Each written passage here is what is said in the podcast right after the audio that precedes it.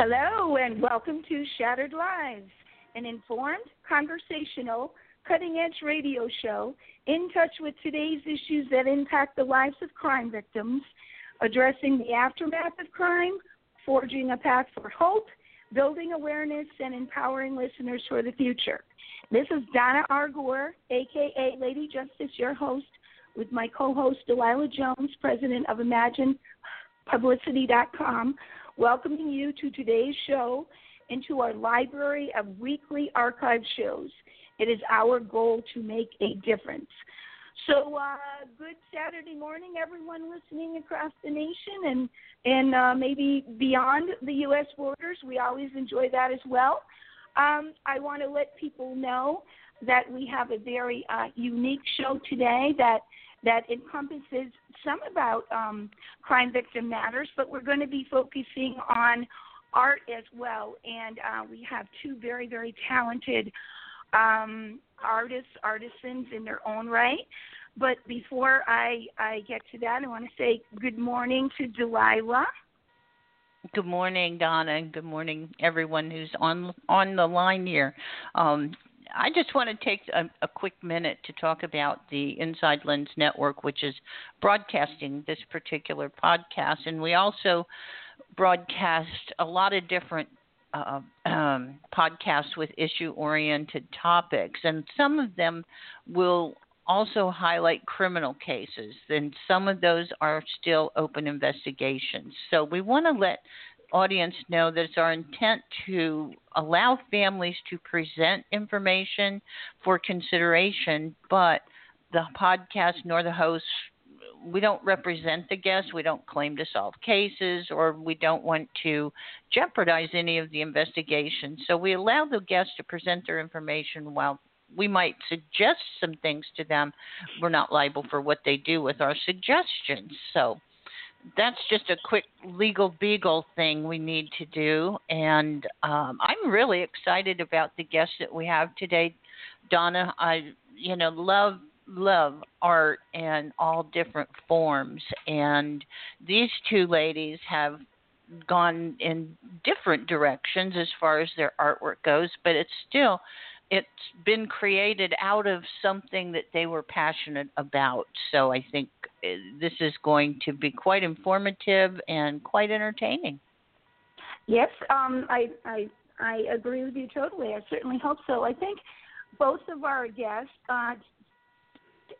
Dottie Laster and Jane Lillian Vance, are pioneers in their own right in terms of the art forms that they do and how they're giving back in many various ways, and how very effective they are and powerful, not only in terms of helping humanity, but also through their artwork. And things just started to, should I use the, maybe it's a bad pun, bloom in various ways. And so we want to take the time to kind of focus on that aspect and explore that. You know, Dottie Laster from San Antonio, Texas, has been working at least for 15 years tirelessly to free victims of human trafficking in America. She's also, headed a nonprofit organization and working with missing persons. And she, out of that work, and I'm going to let her tell the story with regard to that, bloomed, an enterprise in which she started painting and jewelry making, and her photography is just breathtaking. So that is a little bit, of a thumbnail sketch regarding her. Jane Lillian Vance, I don't know, her work is so expansive on an international basis, and she, she's known for creating oil paintings with very vivid and detail and painstaking detail from Tibet to the Himalayas to rural Zambia, and also is, an artist and a teacher, and her roots in working with Help Save the Next Girl happened as a result of being a teacher at Virginia Tech.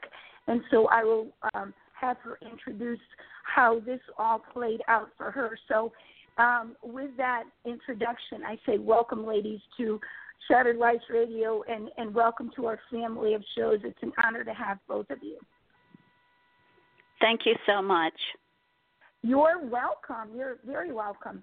So let's see, Jane, if you would like to start, why don't you give us a little bit of background in terms of your work as an artist, how it began and how it has evolved up to this point in time, and then we'll kind of get into some other details and human stories. Thank you for having us. Yes. I'm about to turn 60. I was born in North Carolina and was fortunate to live in a family who would travel to the mountains, the beautiful mountains highest east of the Mississippi in our country, where the wildlife and the flowers, and I think the stories of people, were very rich.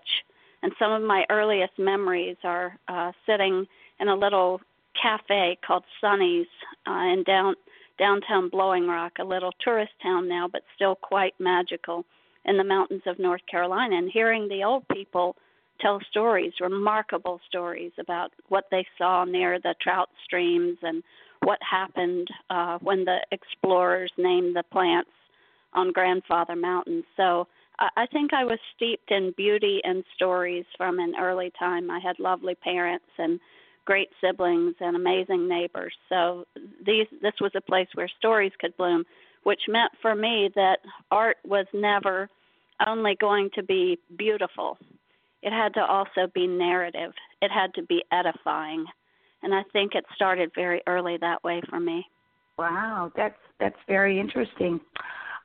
Ms. Laster, why don't you share your beginnings with regard to how your art kind of bloomed, or even before that, how you discovered your talents in that area? Well, I guess I had a wonderful mom that exposed me to art and lessons and things that I never thought I was an artist, although when I think back, I did win a second place in a really huge art contest for the Houston Livestock Show and Rodeo when I was in about the fourth grade. So I remember being really excited about that. But I used to joke that I can't even draw my name. That's how much not of an artist I was. I would say that was nothing I had any skill at doing. And I went to college actually when I was 18 and took photography classes because my mom also was in photography classes. She had gone back to college, and we had these great professors from Time Life magazine and just this incredible talent there. And I actually failed my classes, like big fat F, and I was trying, but it wasn't me. And I didn't like being in the dark room. I just couldn't handle the darkroom part of the photography. And so that's when I was 18. And now I'm in my 50s. And a few years ago, I guess about maybe four years ago now, I had some trafficking victims in my home that were, in danger. And we wound up having to shelter them. And they had two little girls, and one of them loved to draw. So I went and bought out an art school. They were closing, and I bought everything I could from the art school and brought it home for the little girl to draw with. And from there, I found myself just compelled to get up in the middle of the night when everyone was asleep and go start drawing. And that led to me getting one of my pieces framed. And when I took it to be framed, so many people stopped and asked if they could buy it. I was hooked. So that's how it started. So how would each of you classify your art? So, Dottie, you do,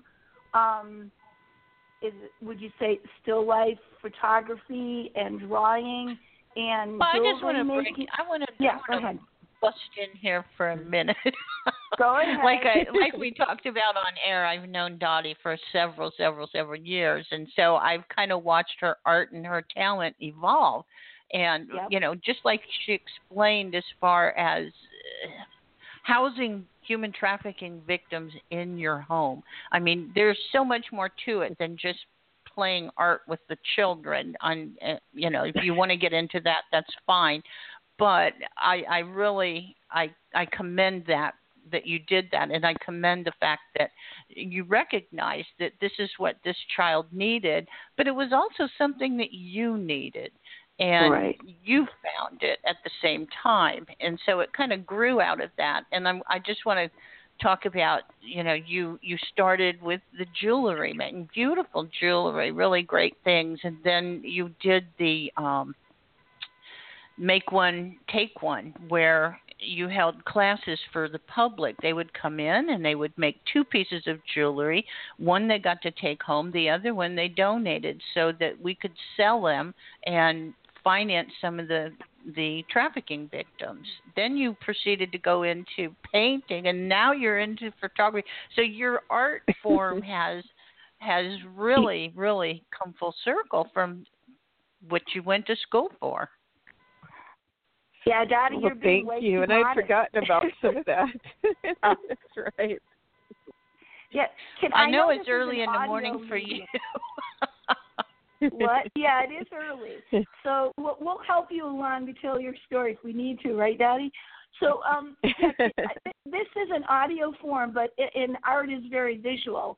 But can you describe a little bit about, you know, the jewelry that you have done, and what materials you used and the like?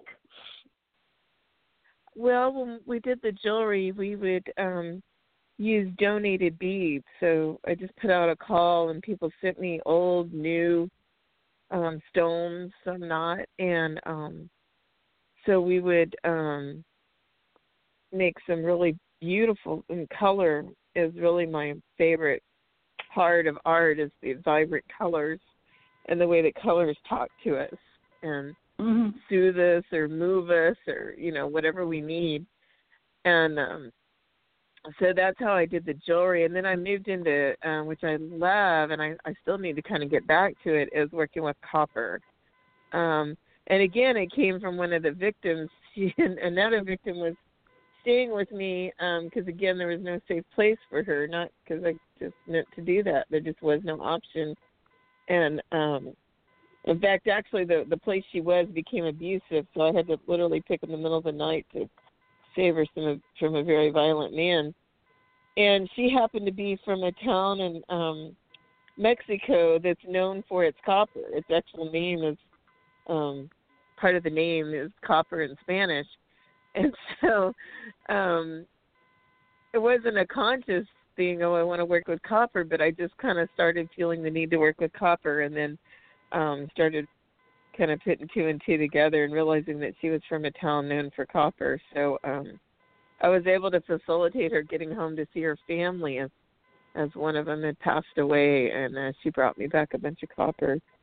So I think that inspired me to make some of these metal cuffs or bracelets that I hand-worked and attach symbols with meanings into the copper. So that was kind of fun. I went through that for quite a while. Oh, my gosh. I would be up in the middle of the night pounding. My husband's so patient because I just have to make art when it happened, you know, when I felt the desire. And so luckily he can't hear out of one ear. So he just put his kidder on the pillow and go to sleep while I was banging. You were pounding out. Yeah, I did put up a picture from your website of your copper artwork online, and seemed to be very popular. And so, yeah, that's just wonderful. Jane, tell us some about, you know, the mediums that you have worked with and what you're doing. They're just so, fascinating. You could look at them for an hour and still not see everything, right? Thank you for that. First, you know, I'm just meeting Dottie, and Dottie, you sound fabulous. Housing human trafficking victims, fabulous. Make two, take one, amazing. And I share your love of copper. I travel in about a dozen days to Zambia in Africa.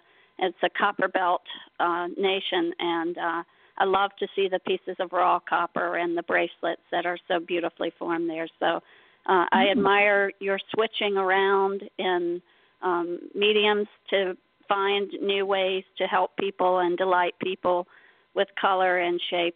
I really admire you. So I am primarily an oil painter, an old-fashioned easel painter. And I like to think that my painting kind of bleeds naturally also into my writing. And the writing isn't obviously a visual form of art. It certainly can be if you craft it. And so I'm a writer and a painter, mostly a painter interchangeably. And I was since I was 2 years old. I had a sandbox in my backyard, and it was made of four old railroad ties. And the railroad ties would bleed black creosote in the hot summer. And I remember taking splinters. And I have a very clear memory of before even I was two, unusually so. And I would lance these leathery bubbles of creosote, and they were my first paintbrushes, these little splinters from the sandbox sides, and I would paint intricate paisleys on the maple tree trunks. So I was born as a painter. It was what I was meant to do. And for the last 8 years, I have been involved in the nonprofit called Help Save the Next Girl, which was born here in Virginia, founded when my student, Morgan Harrington, who was a 20-year-old, went to Virginia Tech, was in my class there in the last springtime of her life, came to my dinner, my home with her class for dinner, was a front row student, brilliant, compassionate. Her father and mother are both medical people, and it really showed in her that even if someone was giving a slow answer, Morgan would turn to them and give them kind of a boost in their answer. She was very considerate and always looked around for who needed help. And having met her parents shortly after her body was found, I could see where she got that kind of universal compassion. But so I started joining the force and helping to create what Help Save the Next Girl was. And, you know, we were very organic as a foundation. There was no template for us. Dottie will understand the organic path of finding the next way to help people through art. And we ended up, and we are, you know, more vibrant now than ever. We have an education component, and we have, I think, now 77 chapters from middle schools, high schools, through universities, from Portland to Chicago, many on the East Coast, most in Virginia. We've also changed now 10 laws through Gil Harrington's lobbying. Gil is Morgan's mother and a public figure that has really changed the face of the interface between victims, families, news media, and law enforcement in a really great way. But so we also help victims' families. And Dottie, that means paying for funerals, paying electric bills, and being really fast getting the word out. We have great relationships with sheriffs and police units, and they will share cases with us and say, help, help now. And so we'll generate missing posters. That's not the primary thing we do, but we have an enormous octopus reach in social media. We're fast and we're careful and we're compassionate. We've helped a lot of families. But for me, as a visual artist, the journey has been wonderful because Help Save the Next Girl requires a constant presence to hold people's interest and to grow that interest. And so through my paintings, the writing we've done, the visual work my graphics team and I have done, we have built an empire of compassion. Yeah, it is truly amazing, the growth of that organization and what you can do if you're dedicated to a cause and you can really mold and create your vision, and that's what you have done. That's what you have done in so many ways. Dottie, can you explain to us how your artwork has helped in terms of not only individually with trafficking persons, but am I correct in saying that you, when you were working with the Heidi Search Center, you had paintings on the walls there? Were those things that were available for people? Were they portraits of missing persons there, or were they paintings for people to purchase in order to further the cause? I did have some hanging on the wall at the center, and mainly it was just to keep the mood of the center peaceful and compassionate as we're meeting parents on the worst moments of their life.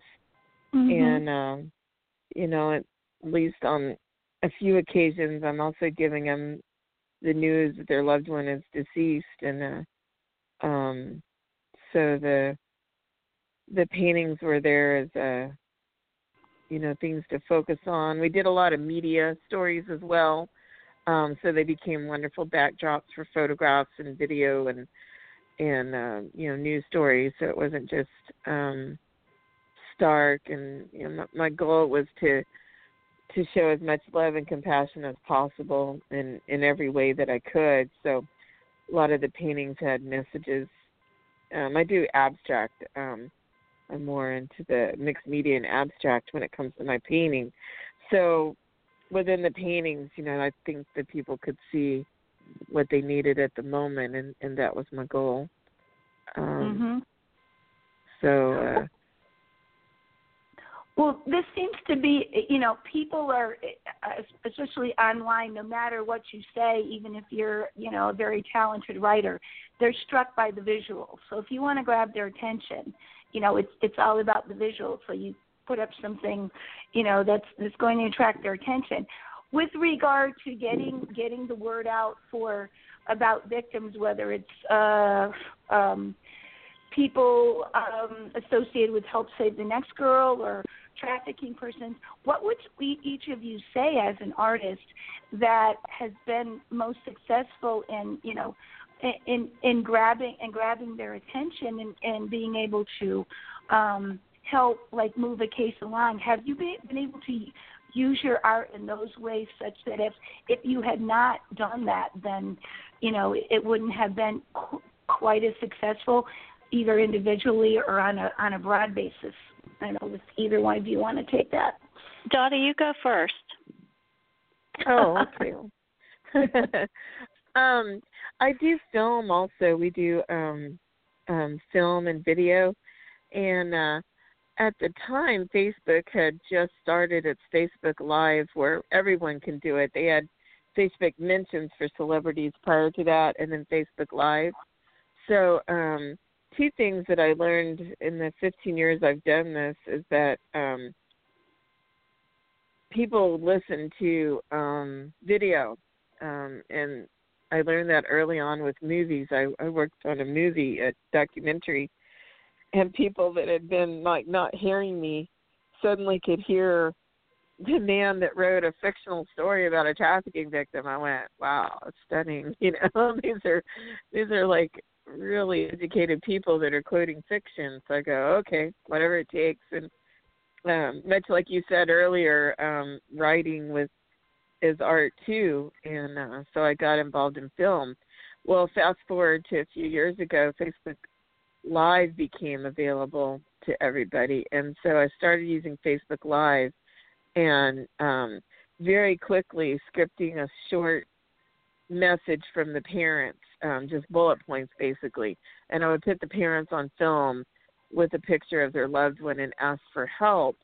But the key point of that was also asking viewers to target anyone they knew in a specific location. So if we knew where the person was last seen, or where we thought she was, or where we thought he might, have made an appearance. So we would use that strategically.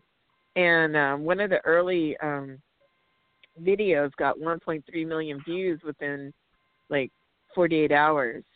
And so I knew I had something there, and I really ran with that idea. That's really amazing. And, you know, Dottie, when the serial murderer and the case of Morgan Harrington, who was my student, whose murder founded us, Help Save the Next Girl, and who had nearly killed a young woman in northern Virginia, Fairfax, 5 years before he killed Morgan, and then several years after Morgan killed Hannah Graham in Charlottesville, Virginia. He ran when he knew DNA was catching up with him, and he was found in Galveston, Texas. That's a long hop, skip, and jump from Virginia, and it was a woman on the beach who saw him and social media, and the effect of being good about videos and public service announcements and art and writing caught him, because this citizen in Texas who had driven her truck on the beach to just relax for a few minutes in a busy life said, "Oh my God, that's Jesse Matthew, the fugitive from Virginia." So I understand about the million-person reach, and, you know, it's a very effective tool to mix all these forms of attention for good. Yeah, I remember that. That's just incredible. That you know, that mere happenstance. And if that had not occurred, how, you know, maybe they would still be looking for the guy. Who knows? Yes, it's awe-inspiring, and it's so good that both of you are able to utilize multiple tools here and within your talents to be able to help people. And, you know, Jane, I know that you had done something with regard to a mural that you were working on in is it in Charlottesville? There were so many. There's a place in downtown Charlottesville that's called the Free Speech Wall, and it's a giant slate, kind of gigantic chalkboard, maybe 15 feet tall and maybe, I don't know, 30, 40 feet long. And people are encouraged to write there or to draw there. And you may be remembering that Help Save the Next Girl traveled there in an effort to find Hannah Graham, who unfortunately on the 35th day of her being missing was found murdered. And I did a portrait of Hannah with chalk. And I think, you know, for one thing, Dottie will know this, when you do art live and you feel so confident and comfortable, and then you feel so motivated, because it's not just to make a pretty thing, it's to tell a story. It's an exclamation point, you know. And so a crowd saw this giant portrait of Hannah come from these little pieces of chalk.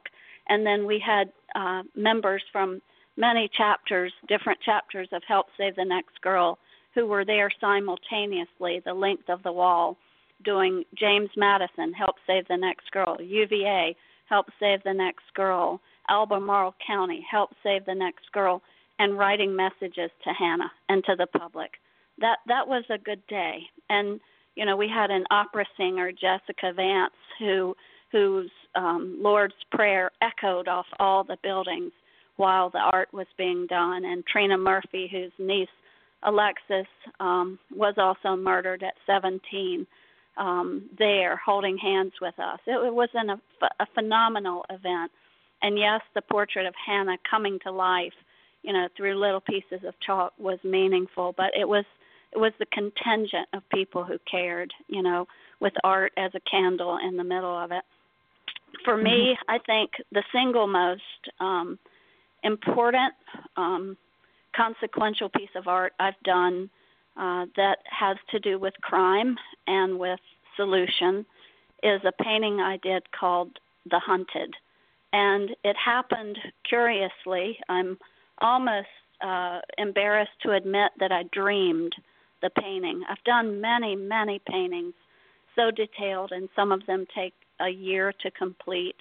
But this was the first time I woke startled with a painting intact in my mind, and it took my breath. I remember my heart was beating, and I knew the meaning of the painting. It was like a gift delivered, like a paper airplane into my, you know, waking mind. And I remember feeling so mortified and embarrassed because it seemed so intimate and forward for me to tell Morgan Harrington's mother, Gil Harrington, about this painting.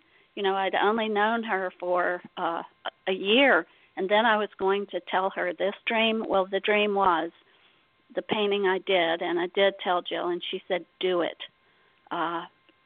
I told her this was what I saw. It's of a doe, a beautiful glisten-eyed doe who stands knee-deep in switchgrass, that sort of orange wild grass that grows if you don't mow your fields here in Virginia. And the deer is staring at us, but staring also at the place in front of her, which is where a year before the murderer had thrown Morgan's body in that field, never to be found, but it was. And so the deer is there with panic in her eyes and tears, really. And she's thinking about that human doe who was just thrown like garbage the year before, that October 2009. And in the field is the bracelet and are the earrings that Morgan had on, which were found with her skeletonized remains. Now, you know, not only did Jill say, yes, do it, do that painting of that beautiful, beautiful, you know, pastoral place that should have always remained only, you know, like a hem, but now had these tones of jarring horror coming in. She said, but here, and I knew what she was handing me, and she handed me packets of Morgan's cremains. In our book, which you can learn about at helpsavethenextgirl.com, Jill and I are so proud of Morgan's book, which we wrote together, and it's heavily illustrated. It's a strong, wonderful book about surviving grief and about a path, as I say, out of hell, which is miraculous that the Harringtons have shown us. I talk about this detail that Morgan was cremated twice, and it's very unusual, if not unprecedented. Her bones made a gray, of course, with calcium, and what was left of her flesh made the hemoglobin rust color. And the field in my painting is painted entirely with Morgan's cremains mixed into clear oil paint. And there are little tiny gristle bits of her bone that show in the painting. Now, to do such a thing, I would never have imagined. And I want to tell you, you know, if you are not right in your heart, if there's some ugly ego or some drive that is, you know, narcissistic, that kind of action would poison you, I think, would haunt you with the wrongdoing. But when we conceived of this painting using Morgan's cremains, I want to tell you I knew I was right. She had been my student. I loved her. I loved the idea of helping to save the next girl. And that's probably the most consequential painting in some ways I've ever done, because some of my big old football player students from Virginia Tech, when they would come to my home, I would say, let me have your hand, your big hand. And they would take their hand and put their fingertips and rub them gently on these rough cremains. And I would say, you're touching Morgan's cremains. And I would see grown men and big strapping young men cry. And sometimes when they would almost recoil, I would say, don't allow yourself to recoil from the absolute intimacy and authenticity of what we are trying to do together. You have a part in this work. I've seen police cry. That painting in its printed form hangs in law enforcement offices all over this country. And Jill says, thank God it's beautiful, and thank God it tells the story. Wow, I'm speechless. You know, it's just hard to know how to respond to that. It's it just touches your soul. Where is the original now? Is the original in your home? The original is over the fireplace in the living room of the Harringtons, and we've done a lot of documentaries with 48 Hours, with Discovery ID, with Vanity Fair, and last week we had the producer he came from Stratford-on-Avon in England. He's making a documentary which will be out in the next couple of weeks through First Look. It will show all over Britain, and we're so proud of the work that he's done. He was standing in the living room. He came to meet us, and I came down from Blacksburg to be here. And he asked a wonderful question, not unlike yours. He said, Jill, this painting, and yes, he put his hand on the painting and, traveled his fingertips through those cremains. They're sharp, like glass almost, but they're Morgan. And he said, what is it to have it in your living room? And she said, it's so heartening because, you see, we started with dead. Look what we have made from dead, a world of compassion, art, stories, brochures, a website that saves people, that actually helps save the next girl. This means that though we were reduced to ashes, we rose, and we continue to rise. And she said, and Dan loves it. He loves the painting. He loves the look in the deer, which says, and I meant for it to be just so, how dare you? How could you? Who were you to waste a human life? That is so unnatural. So art really works. Yeah. Well, it's amazing to me how in both media, or all of the mediums that each of you have used, the victims speak through it. The victims that each of you have had contact with throughout the years and through all of the travels and through all of what you've done, they are given a voice to their art, whether, medium it is. Absolutely. I commend you for having the courage to do that, Jane, and going to Jill. And I was thinking, as you had mentioned, and Dottie, you might want to speak to this too, in terms of where a parent is or a family member in their psyche to be able to accept something like that. I mean, if Jill had been in a different place mentally, she would, like you said, Jane, she may have been horrified, but you trusted, I guess, your inner voice to tell that. I mean, this has got to be very rare, perhaps, is it? I mean, in your experience in working with victims? I'll say one more thing before Dottie speaks. Remember during the Civil Rights era, the little boy, I bet you can call his name, who whistled at the white woman down south, or maybe he didn't. And he was reprimanded by a posse of men coming to get him that night. And he was from up north, and, his whistle was a compliment, or his words to her. And then they were met with the racism of the time, and he was tortured and put in chains and thrown in a river. And when his mother was shown his body, which had been in that muddy river for 4 or 5 days, Emmett Till's mother said, I want this coffin open. Famously, she said, so the world can see what violence does.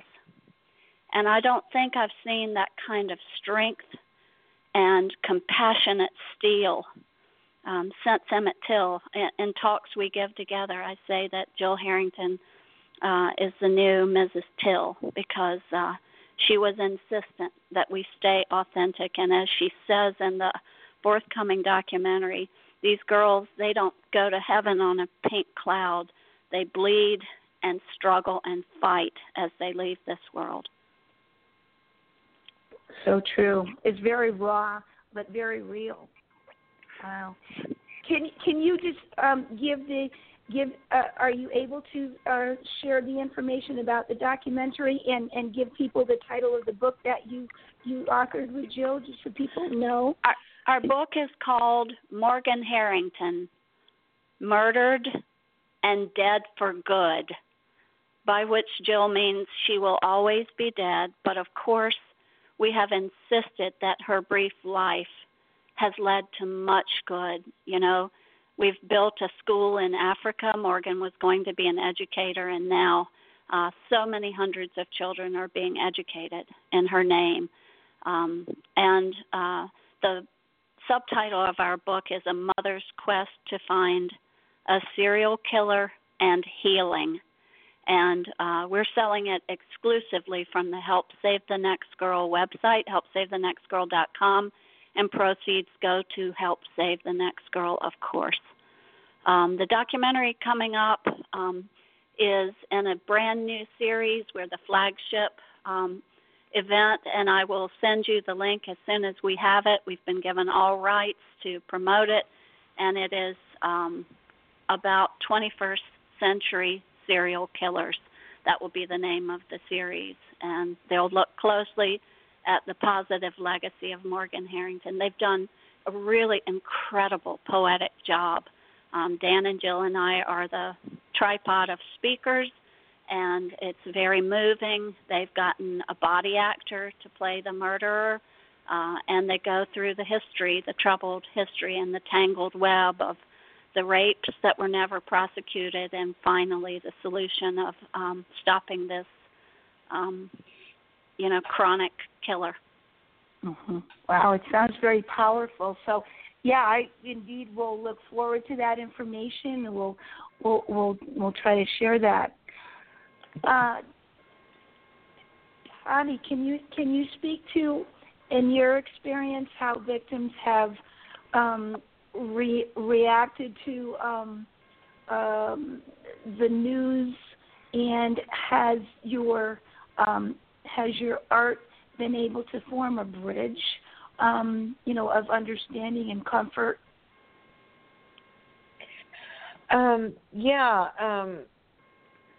Sadly, I've worked on 2 serial killer cases, and you would hope that would be rare, but I think we're demonstrating today that it's not.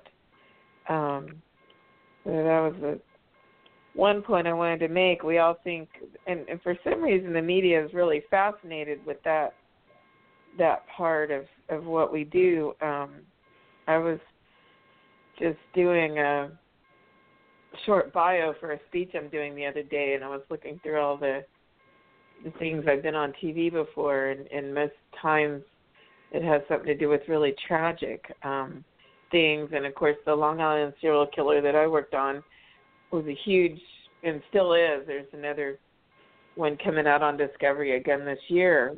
Huge story, and it can easily lead you down to this path of where I never meant to be. And so, the photography that I moved into in the last couple of years, I call it Flowers of Love, and I do flower portraits. And if you think about flowers and the sun is vital for all of us to live. And it sends down all these colors, as evidenced by the rainbow. But a flower is a package from the sun of those colors, all those different shapes and textures and colors. And so that was the reason I moved into the Flowers of Love, because all you have to do is turn on our TV, and it's just really could be overwhelming. And I wanted to counteract, mainly for my friends. It actually started as just for people that know me. I didn't want them to only always see me talking about some horrific thing on the news or on TV or in magazines and newspapers. And so it was almost kind of an innocent accident, as I thought I need to put something along my social media that, doesn't just horrify the people I care about so much. And so that's how it started. And they became very popular and very sought after and began to sell. And so that's what brings me to kind of the part where I am today. And, you know, many days, I would often say when you're talking with the parents, I'd say that the fathers break down in such a different way than the mothers do. It's sometimes, you know, I don't say it's better, worse, or different, but it's not better or worse, but it is different. They don't see their little girls as being sold for sex and killed and raped. And women, we kind of, as a certain age, we've already had to defend ourselves from unwanted advances and things we wish we hadn't heard or said. That men, it comes to them a little later and differently. Not all men, but most that have become fathers have not had to be prey. You know, they've been, and so. And seeing fathers and grandfathers realize what's happening to the little girls, they come out with an anger, a demasculization, a shattering of their identity, a failure to protect, and then a heartbreaking destruction of the innocence of their daughters. And so I think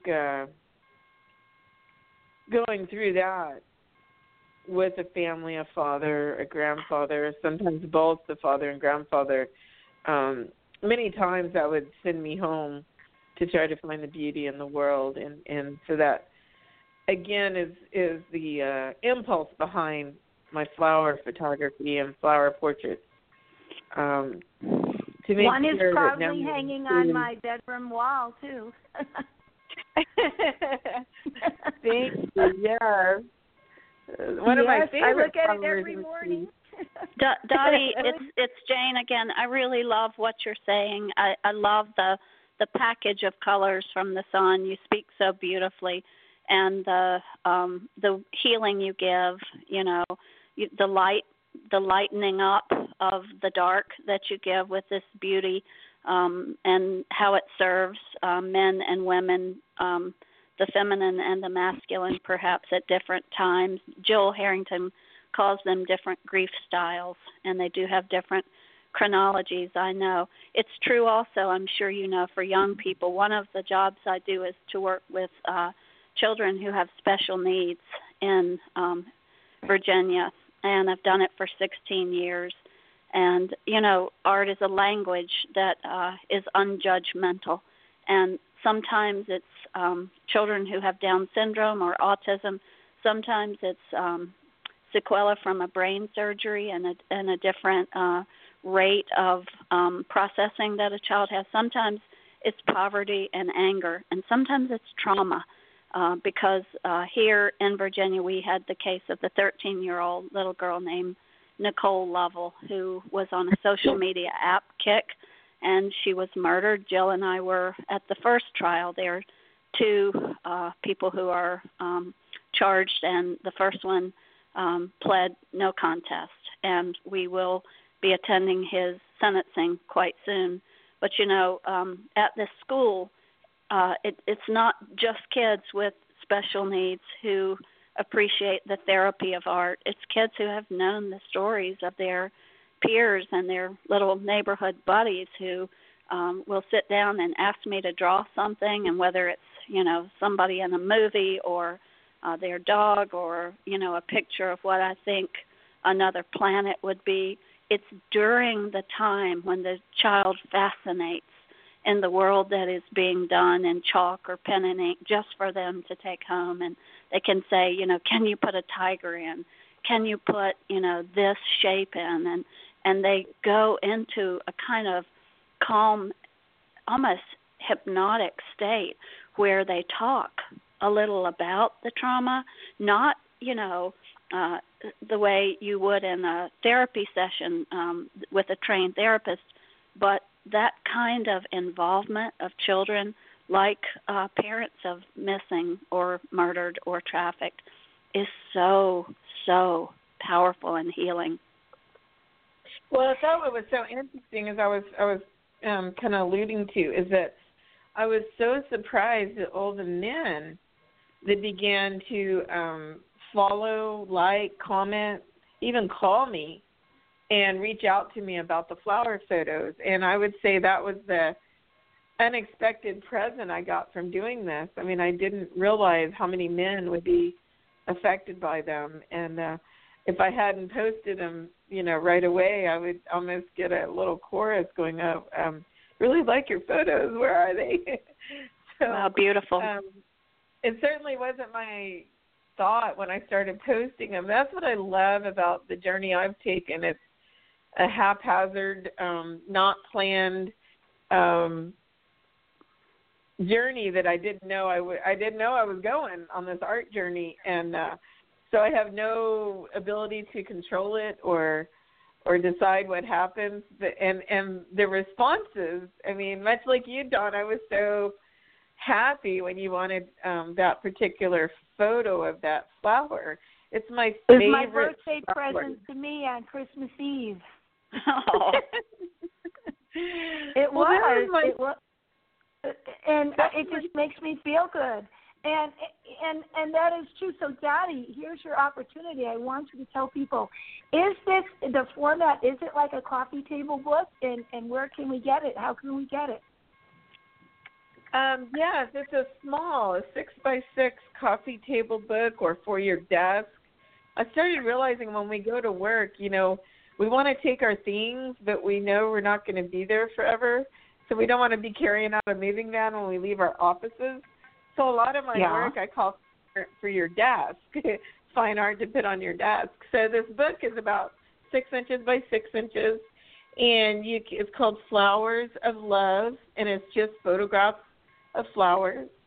And you can get it by emailing me at lasterglobal@gmail.com, or you can hit me on Facebook at Dottie Laster. So DottieLaster, and so you can just send me a private message on Facebook, and I will get one to you. Well, that's wonderful. I know I'm going to be asking you, ordering one. It's just wonderful. This show makes me feel so good. You know, I don't know whether it's like we had alluded to in the beginning, if you view art with all of the things that you do and all of our busyness as an escape, I'm sure it's a spiritual experience. It's a joy. It's a distraction from the dark. And, you know, we all, in what we're doing, we're living on the dark side so much of this and trying to help people. And, you know, I don't want to be typecast as just that dark side Lady Justice.